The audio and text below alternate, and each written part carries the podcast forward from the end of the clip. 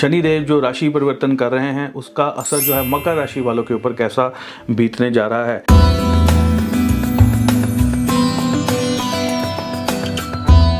मकर राशि वालों के ऊपर इस समय में शनि देव की साढ़े सती का प्रभाव जो है, वो तीसरे चरण पर, आखिरी चरण पर जो है पहुँच गया है। तो ये एक अच्छी बात भी है कि अब आगे आगे चल के जो है साढ़े सती का प्रभाव टोटली ख़त्म हो जाएगा। तो मकर राशि जो है एक पृथ्वी तत्व राशि है।